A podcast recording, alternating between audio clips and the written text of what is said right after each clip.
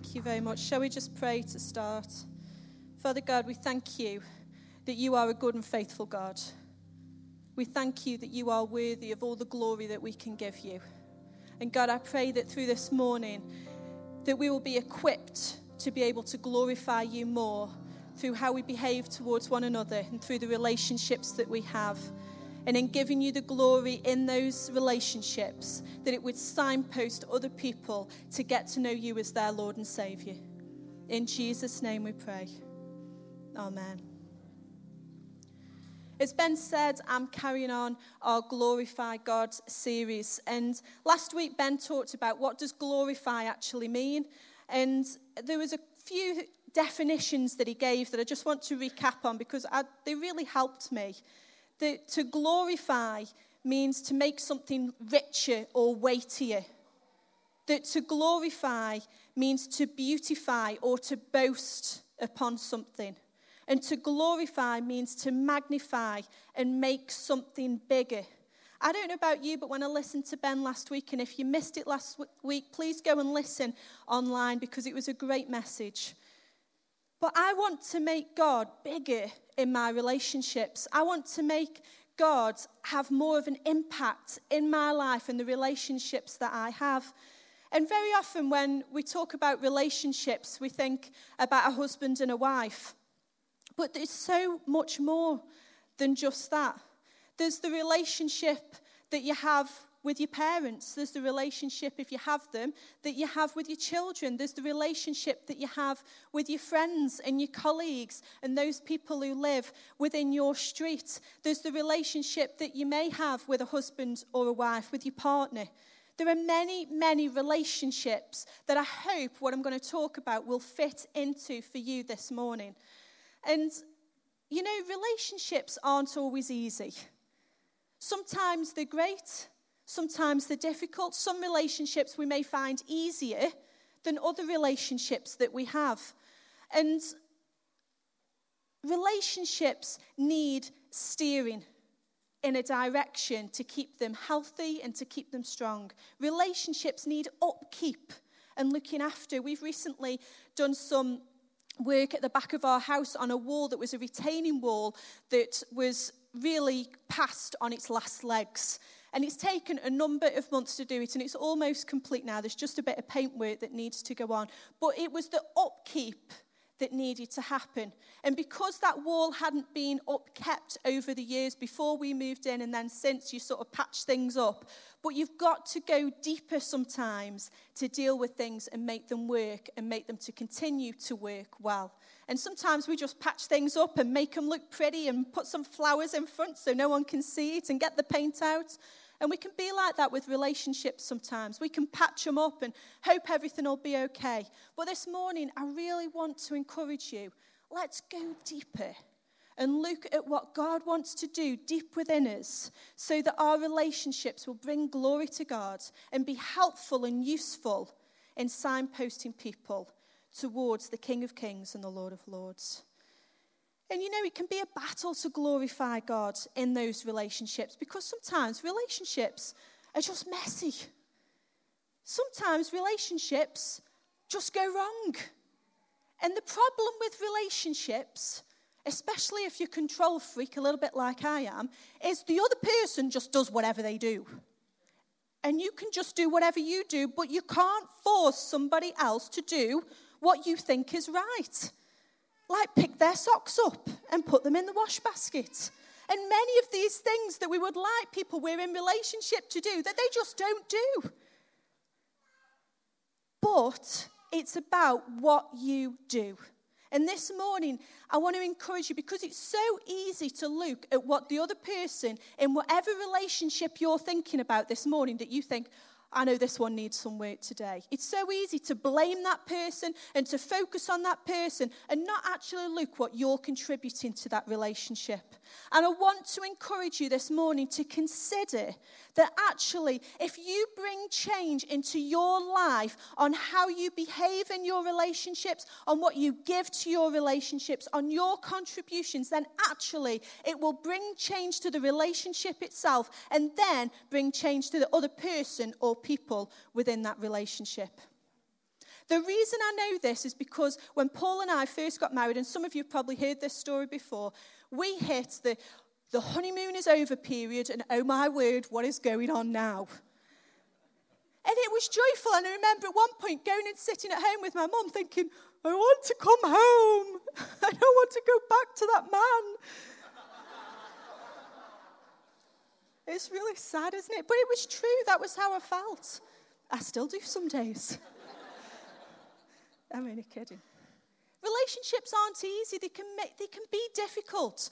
But the thing that brought change to our relationship, I prayed and I prayed and I prayed, and I didn't even think about what I was doing that wasn't helpful, but I prayed, God, change this man. I will iron your shirts and pray over them. God, change this man. I will pray over your pillow. God, when he sleeps, change him. And you know, it worked actually, but not for the reasons that I thought it would because I thought he needed to change. And there were areas that he needed to change, and God wanted to do a work in him. But God changed Paul, and in that process, the man that Paul became made me feel even more uncomfortable about the things that I was contributing that weren't helpful in our relationship. And so it caused me to change too. So, what I'm trying to say to you is yes, pray for the other person, believe for the other person, but actually consider looking at yourself and think, what do I need to change to have a more healthy friendship? What do I need to change to get on better with my parents or with my kids? What do I need to change that will help in my relationship with my husband or my wife? It's all about looking at what we can do to therefore help bring glory to God in our relationships. Matthew 5, verse 16 says this In the same way, let your good deeds shine out for all to see, so that everyone will praise your Father in heaven. Glorifying God is an individual sport, but it's also a team sport. It's something that you can do by yourself because sometimes you will be in relationship with people who aren't even interested in God, let alone glorifying Him. But it doesn't mean that you can't, as an individual, bring God into that relationship and look at glorifying Him through your behavior and what you bring to it. But it's also a team sport because when you've got friendships, when you've got relationships that God is in the center of, then together the corporate praise that you can bring to God is actually quite amazing. I'm going to read it again. In the same way, let your good deeds shine out for all to see, so that everyone will praise your Father in heaven. I want to encourage you this morning. Let's bring our good deeds into our relationships that we have with one another. But as I said originally, relationships aren't always easy. And so I've got four battles that I think, and there are many more, I'm sure, but four battles that I think that we face and if we can win them, then we will definitely bring glory to God in our relationships. And as Ben said last week, it's about endeavoring to give God our best. And if we can endeavor in our relationships, and some relationships you have to endeavor a bit more than others. But if we can endeavor in them, if we as ourselves can try and bring glory to God in them, if we can give our best to them, then it will bring transformation and change as we continue to move forward. So the first battle I think we face is this it's God versus people. And you may think, well, how's that a battle? I think it is because sometimes we can put people before our relationship with God. And I don't know where you're at with this, but I've come to a point where I've found that I need to put God first in all of my relationships. I need to invite Him into every single one, that He is first and foremost in my marriage. He is first and foremost as I'm a mom. He is first and foremost with my sister. He is first and foremost with my parents. He is first and foremost with my friendships. But sometimes that's not easy. Matthew 22, 36 to 39 says this Teacher, which is the most important commandment in the law of Moses? Jesus replied, You must love the Lord your God with all your heart, all your soul, and all your mind. This is the first and greatest commandment. A second is equally important love your neighbour as yourself. So it is just as important to love and relate to your neighbour, but even so, Jesus prioritized that we love the Lord our God with everything that we are. Although loving those around us is equally important, there was a priority put upon it in that it was said first and that it was called the first and the greatest. Jesus wants us to put our relationship with Him, our relationship with God, first and foremost, so that we invite Him into those relationships. So when you pray in the morning, God, help me as I relate to the people in my life. God, be a part of this when things are tough, because sometimes they are. God, thank you that things are going so well. I'm grateful for all the blessings that you've poured out on us, that God is there in the midst of it. Whether the other person is in agreement with you or not, you can still bring God first and foremost from your perspective into that relationship. And when you do that, if those relationships are difficult, if those relationships are lopsided in the fact that those people don't really believe in God or aren't practicing in the same way that you are your faith, then it will help you to bring kindness in. It will help you to bring patience in. It will help you to bring joy in. It will help you to bring positivity in when that's not their way of seeing things. But you can bring something else into that relationship because, first and foremost, you brought God into it. It all starts with God. It all starts with who he is, with his character, with his loving kindness, with his generosity. And he calls us sons and heirs. And in that way, we have an inheritance of all of those qualities of God that can flow through us and help us in our relationships, where we can say to God, God, help me to be kind today. Help me not to get angry when I'm getting frustrated with my kids. Help me to remember to, to ask my friends how they're doing. Help me to think about these people and not just focus upon myself, but that we can see people as God sees us and let that overflow from us. Because when it all starts with Him, it all starts with who He is. And if it all starts with who He is, then we have the ability to allow that to come into us as well and be an overflow from our lives. It's all about what he did. John 3 16 and 17 says this For God so loved the world that he gave his only Son, that whoever believes in him should not perish but have eternal life. For God did not send his Son into the world to condemn the world, but in order that the world might be saved through him. God versus people. God put himself down first. It wasn't about what we needed to do or the, the things that we needed to do to get ourselves right. It was about God putting himself down first. And in doing that, he sent Jesus, son, to bring salvation to us all and a way back to him. God Himself knew that He needed to step in first to bring change. And if God knows that, then that's something we can learn from. If God knows He needs to send His Son, Jesus Christ, into the world to bring salvation, to bring change, to bring healing, to bring redemption, then we need to follow suit and invite God in first to build our relationships upon and to allow change to come into our lives. I love this quote by K.O. Manuel, and it says, The mystery of seeking God is that He is the one who finds you. So often we think, yeah, I found God. God's changed my life, but actually, God was seeking you first. God is still seeking you. God is after more of you and wants to be in your relationships more and more in every single relationship. God wants to find you in that place and be a support, be a strong tower, be a help, be your wisdom, be the things that you need to keep building that relationship strong. And I believe if we put God first, then it will overflow from us into our relationships. And the way that we love will be bigger and better. The way that we are kind will be bigger than what we could do. Our wisdom and our generosity, the things that we bring to those relationships, will grow and flourish because we put God there first. Billy Graham, a very famous evangelist, said this Our relationship must be right with God before it can be right with man.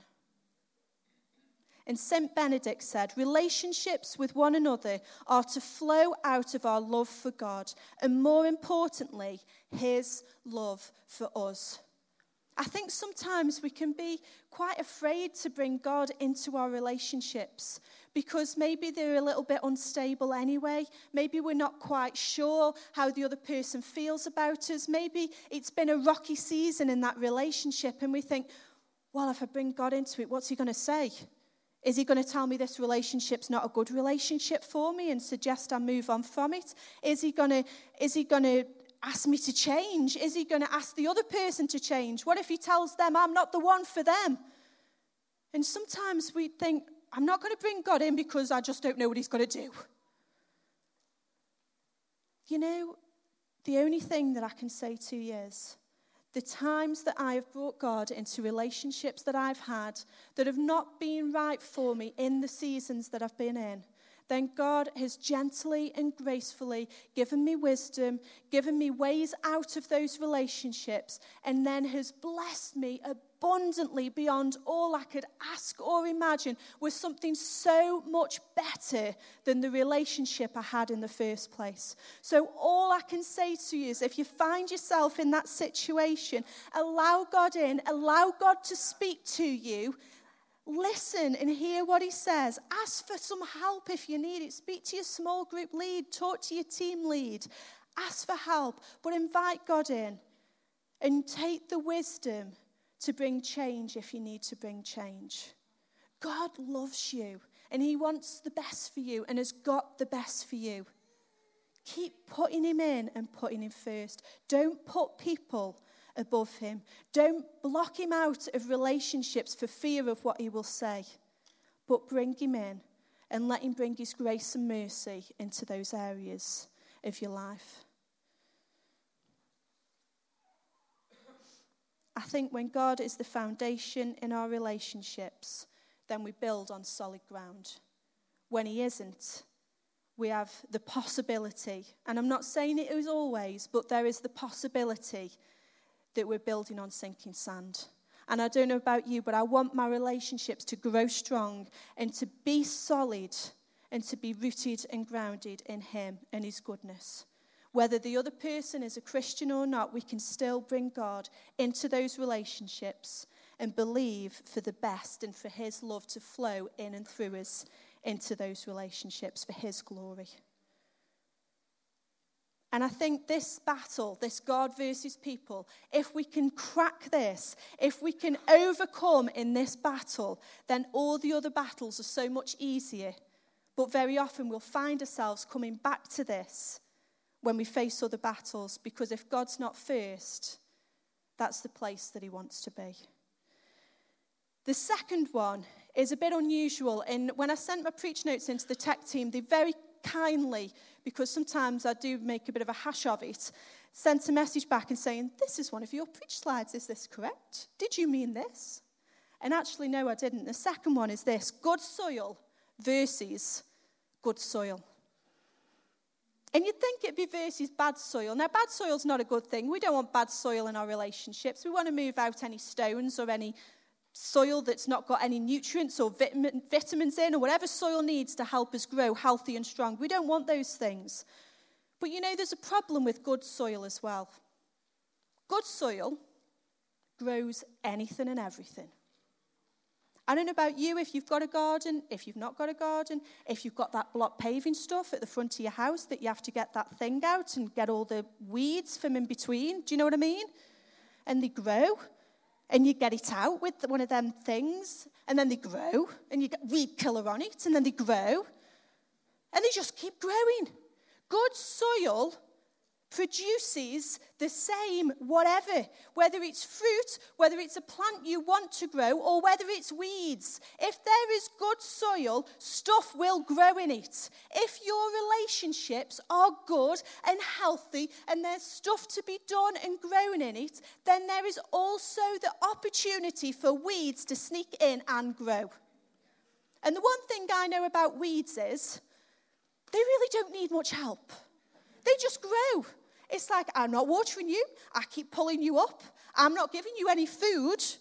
And the rose next to you is really struggling. But why? And they just grow. They grow in places like out of walls, they grow through block paving. Normal plants don't grow that. You don't get a nice petunia growing up through your block paving. But no, but up come the weeds weeds will grow anywhere. So if you've got some good soil in your life or in your relationships, weeds are bound to get in there and try and grow and take over what you are trying to cultivate. The parable of the sower in Matthew 13. And it talks about getting rid of the bad soil, shallow soil, soil with stones in it things that have got like thorns and that that don't help things grow. And if we don't deal with this sort of soil, then we can never go any deeper. But when we do go deeper and we do get the deep soil, we then need to look at taking care of it. We need to look at getting rid of the weeds. We need to look at removing them out and not just doing it once a year, otherwise, you'll find yourself living in a jungle. But cultivating that soil needs to happen on a weekly, a daily basis. We, we've had like the back garden done, and we've got an area where there's like a raised bed, and we've put some roses in, and it looks really nice. And then about two days later, it was just like, where's the soil gone? Chickweed was everywhere. So we sort of pulled it all up and got it all out. And then a few days later, it was sprouting again. So we pulled it all up and got it all out. It takes work when you've got good soil in your relationships. When relationships are going well, it still takes work to make sure things don't creep in that are going to cause a mess, to make sure your communication stays good with the people you're relating to, to make sure anger and bitterness doesn't get in and take over. You've got to pull these things out. Keep a short record of wrongs. Don't go to bed angry. All of these things that the Bible teaches us if we don't work hard in our relationships, then these weeds will grow up and they will damage the good soil that you've worked so hard to work on and get there. Just because there's good soil in a relationship doesn't mean it is free from things coming against it. In fact, sometimes it means you've got to work even harder to make sure those weeds and those thorns and those prickly, horrible ones that you try and pull up and they spike you even through the gloves to make sure those things don't grow up in your relationships. Charles Spurgeon said this A Bible that's falling apart usually belongs to someone who isn't. Can I encourage you in your relationships? Take the word of God into them. Speak goodness, breathe life, encourage one another, pray for one another. Put all those things in that cause your relationship to work hard together, that takes out anything that isn't good and healthy in it. I believe God wants us to have good soil in our lives, but I don't want us to be so naive that we think when we've got good soil, we've done it. That's the end of it because that's when a whole new level of something else is going to come and start damaging what you're trying to grow in your relationships. Look for the good in one another instead of focusing on the bad. Be grateful for what you have instead of thinking, I wish that other person was my mum. I remember as a child growing up, and my mum had lovely long locks, and was, I was a bit embarrassed. I'm sorry, mum, if you're listening online. I was a bit embarrassed by her. And I always have this thing now with Paul when we go to somewhere and I'll say, Do I look all right? I'm not embarrassing him. I'm not going to embarrass him. Unfortunately, I married Paul, who is extremely embarrassing, so I, I'm doing all right. But you know, as a child, I used to be so embarrassed by my mum instead of being so grateful because she was kind and she was wonderful and she was such a wonderful mom. And sometimes we can miss the good things that are there because we become so obsessed with one thing in the relationship that somebody either does or the way they drink their tea or the way they do a certain thing or the way they pick the nose when they're driving and flick it somewhere. Whatever they do, I'm not making any insinuations into anyone in my family, by the way, when I say that, apart from maybe myself. There are things that people do who we're in relationship with who very often we can focus on it so much that we become quite obsessed with it. Look at the good things that are growing up in their life. Champion them in those, and you will see them grow in them areas. Instead, if you pick fault and pick fault and pick fault all the time, then the only thing you and the person you're relating to will focus on is that one thing. That one thing that you don't like, that one thing that embarrasses you, that one thing that frustrates you. Instead, look at the good. Look at the good and it will cause the weeds to be quashed. It will cause them not to grow. When you've got good soil, be grateful, but remember to look after it well. The third battle I think we face, and this was, has been a real big one for me during my life, is relationships you have versus relationships that you don't have. And I've spent a lot of my life living and hoping and believing for the relationships that I haven't actually had at that point in time. And because I've done that, when I was single, I was constantly focused on I, I want to find a boyfriend. I want to get married. When I was married, I was focused on, but I, want to be a mom, and why can't I get pregnant? And I want to have a baby. And I didn't enjoy the moments that I was in. When I was young and in my friendships, I was constantly looking for where, where can I find a good friend? And in fact, I left myself lacking in so many areas because all I was focusing on was the things that I wanted that I hadn't got.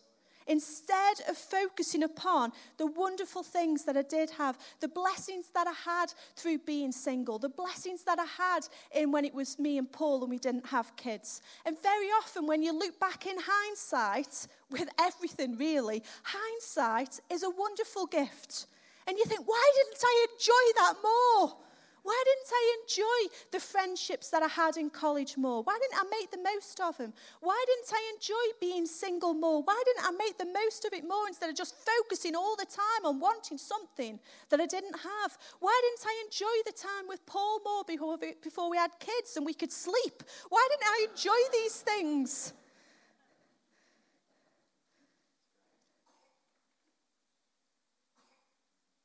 But I didn't.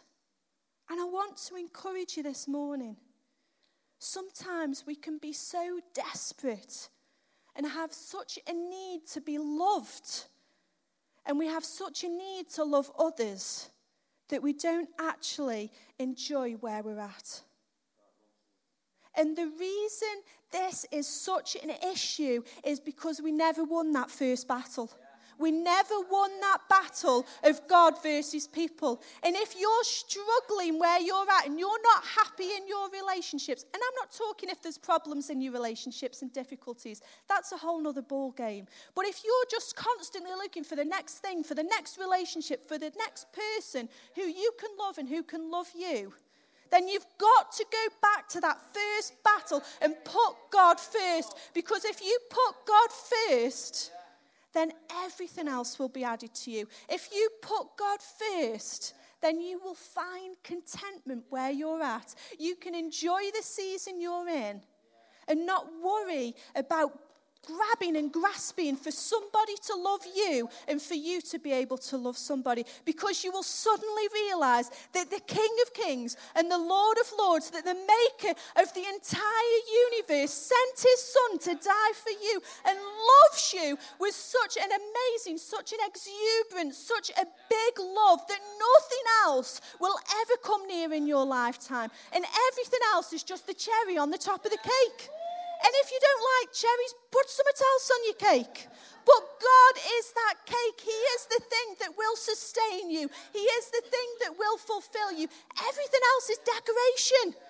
When you're trying to make the relationships that you have, whether with your parents, whether with your kids, whether in your friendships, whether with a partner or your husband and wife, if you're trying to allow those relationships to sustain you and fill you, you need to go back to that first battle.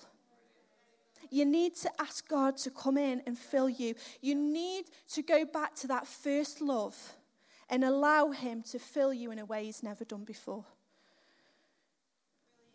1 Thessalonians 5:16 says this. Rejoice always, pray continually, give thanks in all circumstances, for this is the will for you in Christ Jesus. You know, we're talking about glorifying God. What is the best way to glorify Him? It's to be thankful no matter where we find ourselves in life. It's to be thankful when we think, I just got no friends. I've had seasons, I'm sure many of you have, and you think, I have got no friends. I don't feel like I have. Where you think, I'm just so desperate for a partner, for a husband, for a wife. Give thanks in the season that you're in. If you're desperate to have children, give thanks in the season that you're in. I know it's not easy, but if you can give thanks, and you may say, Well, you're married, you've got kids. I haven't always been. But if you can learn to give thanks in the season that you're in, to be patient, to keep asking, then it will bring such glory to God that those around you will think, wow, they don't live like normal people live. They are content, they're happy, even though when people are close to you, they'll know that you want these things. It's not that it's a secret or you pretend it's not real. Be honest, be open, but be content, be patient. And you may sit there and go, but I just don't know how. Go back to the first battle. Go back. You've got to live in the now, not the not yet. But you've got to have faith for the not yet in the now. I say it again because I think that's quite good. I wrote that myself, by the way. You've got to live in the now, not the not yet, and have faith for the not yet in the now. And the final, the fourth and final battle is this, and I'm sure there are many more. It's past versus future. At the beginning of this year, when we looked at endeavouring to be greater, endeavouring as a church, endeavouring as individuals, one of the things that we talked about was getting on board. Get on board. About going on a journey from where we're at into something greater, into something more. And I want to encourage you and remind you again about that this morning that as a church, we can go on a journey from the past where we have been to the future of all God has for us. But as individuals in your relationships, you can go on a journey from your past, and they may be multicolored and varied and as they come. But you can go on a journey from that past and whatever that has brought for you into the future. The problem often is the past and the future are at odds with one another. Because to move to the future, we have to let go of the past. And if we're not willing to let go of the past, it doesn't mean we forget things. It doesn't mean we don't love people who've perhaps been who've, who've gone and left us. It doesn't mean that. What it means is that we let it go. And we get on board and we allow God to take us on a new voyage, a new discovery into the future of something greater. Because otherwise, what will happen is those relationships from your past will constantly hold on to you and draw you back. They're like reins to a horse, they're like a lead on a dog. They will constantly hold you back. They're like when you put reins on a child or one of them wrist things, I don't know what you call them. It's like when you do that and the child is desperate to run. Mommy, I can walk now, let me go. And you're thinking, oh no, not a chance. But old, now we do that for reasons of safety. But I know that when we take our dog Pepper out, Paul loves to let her off the lead.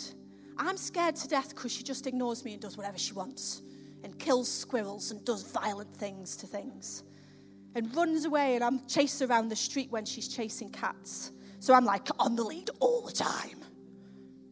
But you know, when things hold on to us, we're not free. When I see Paul let the dog off and she runs, and the joy that she has from running, the joy that a child has from being free when you've got an open space and you can just let them run round, the joy that they experience. God wants you to be free. God wants those relationships not to have a hold on you anymore and pull you back and pull you back. But God wants to bring freedom into your life. But you need unhooking from your past and to step into your future. Isaiah 61, and it's quite a long part of the Bible, says this, if you bear with me. The Spirit of the sovereign Lord is upon me, for the Lord has anointed me to bring good news to the poor. He has sent me to comfort the brokenhearted and proclaim that captives will be released and prisoners will be freed. He has sent me to tell those who mourn that the time of the Lord's favour has come, and with it, the day of God's anger against their enemies. To all who mourn in Israel, he will give a crown of beauty or ashes, a joyous blessing instead of mourning, festive praise instead of despair. In their righteousness, they will be like great oaks that the Lord has planted for his own glory. They will rebuild the ancient ruins, repair cities destroyed long ago. They will revive them, though they have been deserted for many generations. Foreigners will be your servants. They will feed your flocks and plough your fields and tend your vineyards. You will be called priests of the Lord, ministers of our God. You will feed on the treasures of the nations and boast in their riches. Instead of shame and dishonor, you will enjoy a double share of honor. You will possess a double portion of prosperity in the land, and everlasting joy will be yours. For I, the Lord, love justice. I hate robbery and wrongdoing. I will faithfully reward my people for their suffering and make an everlasting covenant with them. Their descendants will be recognized and honored among the nations. Everyone will realize that they are a people the Lord has blessed. I am overwhelmed with joy in the Lord my God, for he has dressed me with the clothing of salvation and draped me with a robe of righteousness. I am a bridegroom dressed for his wedding, or a bride with her jewels. The sovereign Lord will show his justice to the nations of the world. Everyone will praise him. His righteousness will be like the garden in early spring, with plants springing up everywhere when we let go of those things that have held us, and there's a divine exchange this morning that God wants you to go on, where you let go of your past and leave it at the foot of the cross, and God will hand you your future. God wants to give comfort instead of your brokenheartedness. God wants to bring release instead of you being captive. God has got favor where now you mourn. God has got a crown of beauty for the ashes that you may sit in. There is joyous blessing if you find yourself mourning. And there is praise, not despair. I've read this before, but I really felt impressed upon me to read it again. And I've, I've had to write it down from memory. So I've only got one verse of it. And this, some of you will know what I'm doing when I start. This is a poem that a 16 year old girl wrote. And this is only the first verse because I, I haven't got the rest of it with me. It says this No way out, no way out. Locked in without a doubt. No seals or doors trapped. This place can never be mapped. And it goes on to talk about how this girl was trapped within herself because of relationships that she'd had and, and love that had gone wrong. And the reason I read you that this morning is because I want to give you hope. Not that that sounds particularly hopeful. But I want to encourage you that where you're mourning, there is joyous blessing. Where there's ashes, there is beauty. And the reason I know it is because I wrote that poem when I was 16 years old and I was a mess and I had depression and I self harmed and I had eating disorders and I was seeing a counselor. And God has restored me and healed me and set me free and built me back up as an oak of righteousness so that everything that went on in my life and the relationships that damaged and hurt me had no longer got a grip on me because I understood that I had to come to the cross of Jesus Christ and lay it all down. So, through a divine exchange, there would be something new that there is new wineskins for the old wine. Mark 22, sorry, Mark 2:22 says this.